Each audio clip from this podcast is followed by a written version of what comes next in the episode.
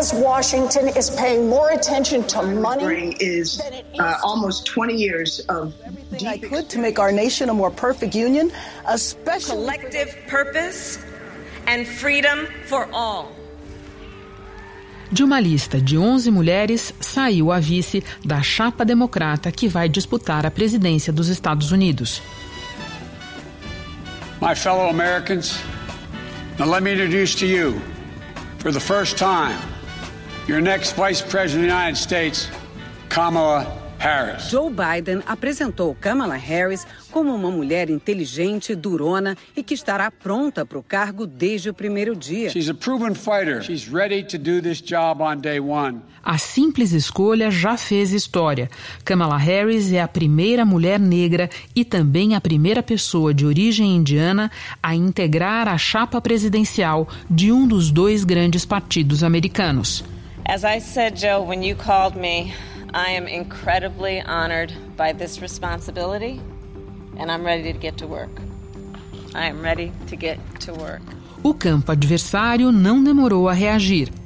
Slow Joe and phony Kamala. She was nasty to a level that was just uh, a horrible thing the way she was, and I won't forget that soon. E a escolhida também foi rápida em abraçar uma das principais tarefas do vice, atacar a chapa oponente. A senadora da Califórnia criticou especialmente a gestão de Trump durante a pandemia da covid dezenove.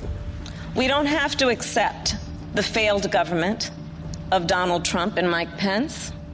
Disse que o fracasso dos Estados Unidos, país com maior número de casos e de mortes no mundo, está ligado à crença delirante do presidente de que ele sabe mais do que os especialistas.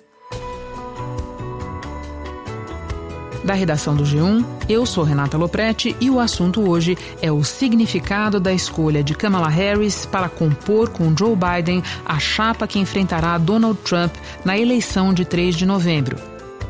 Por que a posição de vice do democrata ganhou relevância estratégica e o que esperar da campanha a partir de agora? Ingredientes da minha conversa com a jornalista Lúcia Guimarães, colunista da Folha de São Paulo, que desde mil novecentos e oitenta e cinco vive em Nova York. De lá ela cobrirá sua nona eleição presidencial. Sexta-feira, quatorze de agosto. Lúcia, o que de importante nós precisamos saber sobre Kamala Harris? O que nos ajuda a entender por que foi ela a escolhida? Olha, Renata, tem dois aspectos. Uma, um é a biografia dela, que eh, provoca comparações com o Obama. O Obama se elegeu inspirando o país, ele tinha escrito autobiografias, né? E ele chegou com uma narrativa pessoal de conquista, multirracial, eh, uma narrativa que os americanos gostam, eles gostam de se representar como uma sociedade diversa, né? Hispanic, Asian, Native American, gay, straight, disabled and not disabled. Isso é um elemento importante. A outra questão, ela realmente foi fraca como candidata, mas ela é boa de palanque, entendeu? Então, ela tinha várias vantagens para ser escolhida. O Biden testou e entrevistou onze mulheres. Ela tinha sido já vetada a todo aquele processo de veto para a própria campanha dela, o que já era uma vantagem, certo? Eles tinham uma equipe de quinze advogados é, com todo o escrutínio sobre as, as, bio, as biografias das candidatas. Kamala Harris é mulher, jovem, muito articulada, fotogênica, boa de debate, tem cinquenta e cinco anos, é advogada, já foi procuradora-geral da Califórnia e atualmente é senadora. Então ela tem essas vantagens, ela é jovem e ela tem ambição de ser presidente. Ela quer ser presidente em dois mil e vinte e quatro, quando, quando o Biden vai ter oitenta e dois anos e, e esperemos que ele tenha o bom senso de não concorrer à reeleição, se eleito. The choice we make this November is going to decide the future of America for a very, very long time. Você sabe que ela é filha de dois acadêmicos, um jamaicano e uma indiana, tamil. E ela passou a vida em escolas de, de, de brancos, ela, ela vivia cercada de brancos, ela sabia que ela era uma outsider. E ao contrário da irmã dela, Maya, que foi para Stanford, que é uma das melhores universidades do continente, Ela bateu o pé e resolveu ir para Washington estudar na Howard University, que é a lendária faculdade de maioria de estudantes negros, por onde passaram grandes figuras afro-americanas. E isso aí definiu a Kamala como negra, ela, para ela mesma. Em maio, se tornou uma das vozes mais ativas no Senado quando os protestos pelo fim do racismo começaram. Caminhou junto com os manifestantes e defendeu a reforma da polícia. Ela voltou para a Califórnia e começou uma carreira legal. Ela se candidatou primeiro à, à procuradora de São Francisco, do distrito de São Francisco. Passou oito anos nesse cargo e imediatamente se candidatou à procuradora-geral do estado da Califórnia. E, e aí, em seguida, ela se candidatou a senadora, está no primeiro mandato ainda, e se ela ganhar a eleição, o governador da Califórnia tem o direito de escolher um, provavelmente vai ser uma democrata, para continuar na vaga dela do Senado. Lúcia, só lembrando que quando você fala que ela passou pelo processo de veto, explicando um pouco melhor para quem não está familiarizado com o, t- o termo em inglês, você quer dizer que todas as pesquisas já foram feitas e que você chegou à conclusão que o passado dela não daria problema na campanha, certo? É isso. E claro que o, o, eles estão jogando lama nela. Ela teve um namorado que era uma figura Uh, com, com bastante controvérsia, Willie Brown, que era um cacique da região de, de São Francisco, que foi o sujeito que uh, indicou a Kamala para os dois primeiros cargos que não eram eletivos. Ela namorou esse cara um ano, os republicanos estão dizendo que foi relação extraconjugal, não foi, mas ela não tem nenhuma, ela não tem nenhum esqueleto no, no armário, como se diz aqui. Lúcia, a gente sabe que vice não perde nem ganha eleição. É, nos piores casos, é, ele embaraça o candidato, nos melhores, ele agrega é, atributos positivos à chapa. E que é esperado do vice que cumpra determinadas tarefas na campanha, seja para atrair determinados eleitorados, seja para atacar oponentes, e depois Depois no governo. Eu começo te perguntando sobre a campanha. O que é esperado que a Kamala Harris faça nesse período? Apesar dela ter tido, da Kamala ter tido uma campanha desorganizada, ela tem qualidades que são cruciais para completar o Joe Biden nessa campanha. Ela tem juventude, vigor, é uma debatedora que é um azougue. Ela era famosa por debater na faculdade, ela participava de um grupo de debates. That people may stop him, arrest him, chase him or kill him because of his race. E ela, então ela, ela traz esse vigor. O Biden está visivelmente cansado. O Biden é uma sombra do que ele era na estrada com o Obama em dois mil e oito, né? A outra coisa que ela vai atrair é caminhões de dinheiro dos bilionários da costa oeste. Logo depois do anúncio do nome dela, em apenas quatro horas, as doações para a campanha do Partido Democrata é, chegaram aí a quase onze milhões de dólares. E o Wall Street está festejando a escolha dela, porque ela é considerada uma pessoa não só muito pragmática, mas como centrista em economia. E eu soube que a campanha do Biden fez pesquisas demográficas e as mulheres brancas suburbanas que votaram tanto no Trump em dois mil e dezesseis e que agora estão se afastando cada vez mais dele por causa de todas, todo o comportamento estapafúrdio dele, agressivo, as mulheres brancas de subúrbio gostam da Kamala. Antes mesmo do anúncio da candidata a vice, Joe Biden já abriu uma vantagem de sete pontos sobre Donald Trump nas pesquisas de intenção de voto. A escolha histórica de uma mulher negra pode ampliar essa vantagem, principalmente entre os jovens, os negros e as mulheres. Lúcia, você respondeu sobre a campanha. Agora eu te pergunto sobre o governo na eventualidade do Biden vencer, lembrando que se isso acontecer, ele será o mais velho presidente a assumir o mandato. Por que é que isso, explica para nós, atraiu tanta atenção para a escolha do vice, da vice na chapa dele? Olha, o próprio Biden estava numa... numa entrevista, num debate com eleitores filmado na T V aqui, e ele tomou a iniciativa de dizer: eu tenho que ter uma vice jovem, porque na minha idade, ele admitiu abertamente, eu tenho mais chances de morrer no cargo. E então, realmente, e, é, todo o Partido Democrata concordava com isso, que era preciso ter uma pessoa já testada em campanha política e vetada no seu passado, para que ela fosse se colocada como a candidata natural do partido em dois mil e vinte e quatro. Um outro problema, Renata, é que o Joe Biden não mobiliza jovens, como a Hillary não mobilizava. E, e muitos jovens que vo- votaram no Obama ficaram em casa. Esse ano, com a pandemia, tem que tirar o pessoal de casa ou, ou votar pelo correio, mas é, jovem tem que sair de casa para votar e se registrar para votar. A população jovem, que é uma população que a Kamala Harris tem um apelo, é, geralmente tem uma taxa de, de voto muito baixa, as pessoas não saem é, de casa para votar. E ela tem mais energia, uma vibração maior entre os jovens. Pelas primeiras reações, qual te parece que deve ser a linha de ataque do Trump, a vice do Biden e a própria composição da chapa democrata? Renata, os comentaristas políticos aqui ficaram perplexos é, com o fato de que desde que houve o anúncio do nome dela, da, da Kamala, que era esperado, houve uma desarticulação muito grande na reação é, republicana. E o próprio Trump, que, que apareceu ao vivo logo em seguida ao anúncio, apareceu de novo ontem e hoje já entrou ao vivo aqui, ele está completamente desorientado, ele, ele dá sinais de exaustão, ele fica xingando, a, a Kamala fica dizendo, essa mulher é louca, é uma mulher louca. I thought she was the meanest, uh, the, the most horrible, most disrespectful of anybody in the U S Senate. Deve estar tá assustando muito as pessoas da campanha dele, porque ele, não, ele precisa de mulheres para ganhar a eleição. A, a coalizão que elegeu o Trump não existe mais.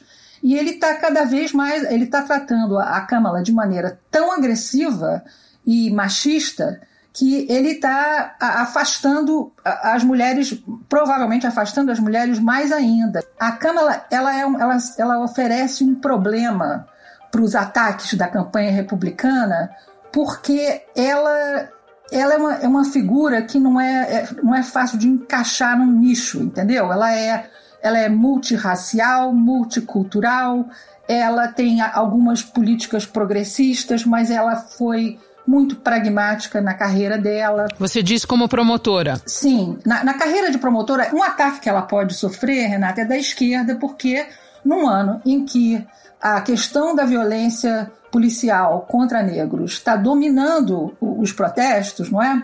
É, é a, a esquerda vai, pode acusá-la de não ter promovido é, reforma de justiça criminal. Quando ela já era promotora estadual, já havia essa, essa crise das penitenciárias lotadas desproporcionalmente com população de condenados negros. Então ela não tem, ela, ela não tem um, um passado muito brilhante nessa área. Agora, para os republicanos, ela realmente oferece um pouco de desafio, porque é difícil é, uma, uma coisa colar nela, a, a meu ver, nesse momento.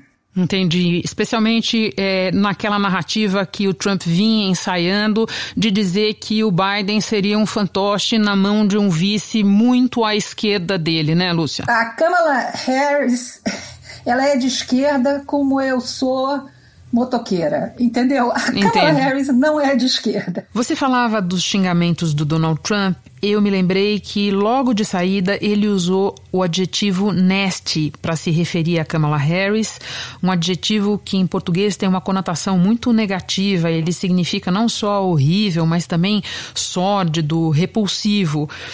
E um adjetivo que quatro anos atrás ele usou para Hillary Clinton e colou. Você escreveu a esse respeito, Lúcia. O que, que você diz sobre o uso dessa palavra? Porque ele está despencando nas pesquisas e ele tá, acabaram, esgotaram as ideias. Ele não é uma campanha de ideias, é uma campanha de ataques. Ainda tem mais uma coisa. A palavra nasty, dita por negros, ainda tem um peso maior. E por ter essa dupla conotação de horrível e ao mesmo tempo sórdido e sujo, É, isso aí tem um duplo peso, é misoginia e racismo.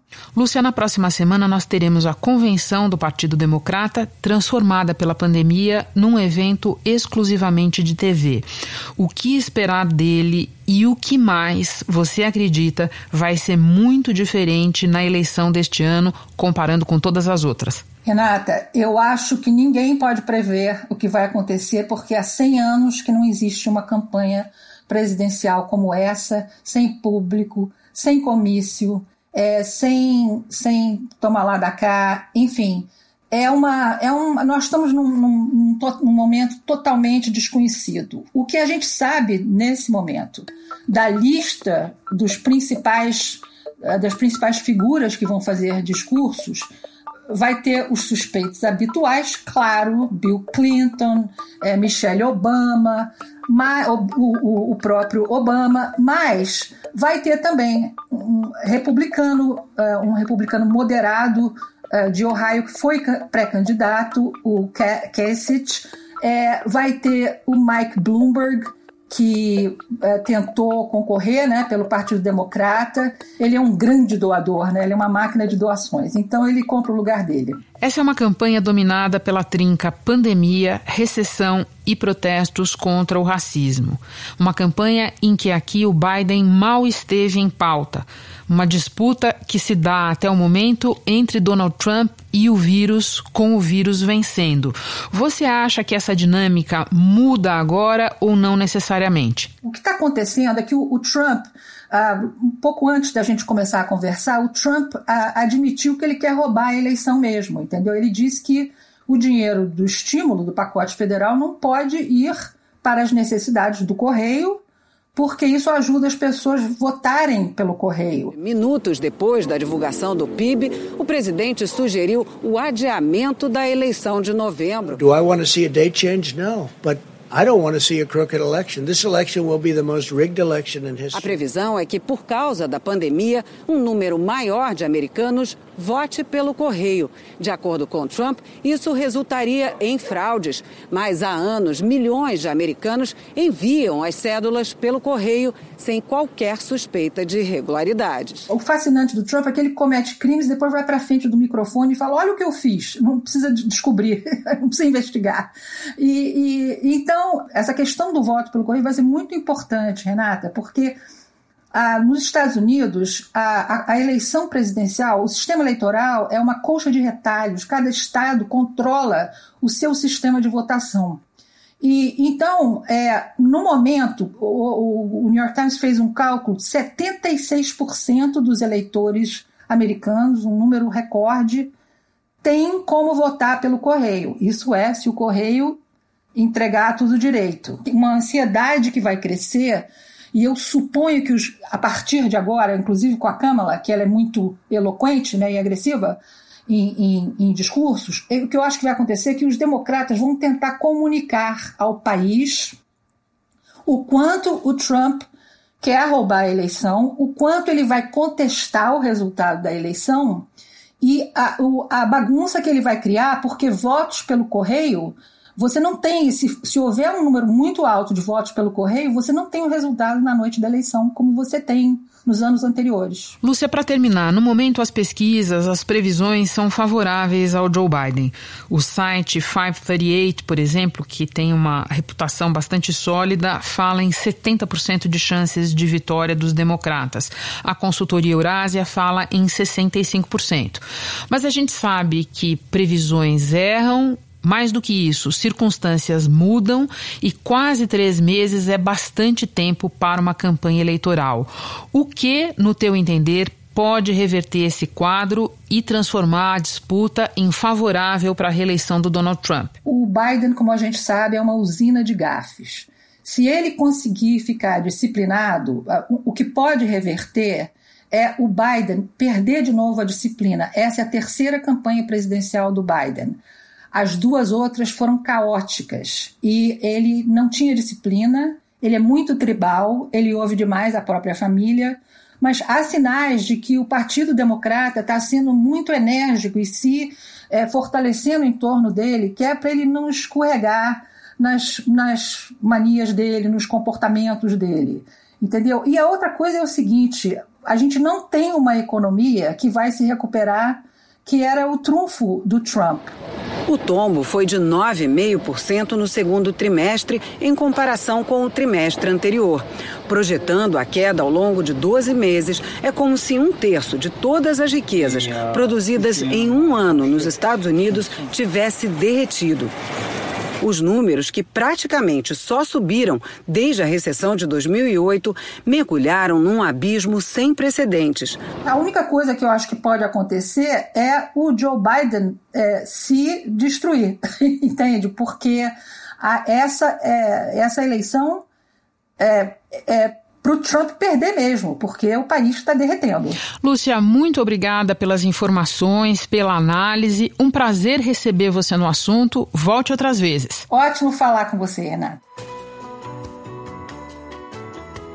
Antes de acabar, um aviso. Cidadãos americanos que vivem no Brasil podem votar nas eleições presidenciais, mas é preciso se preparar com bastante antecedência.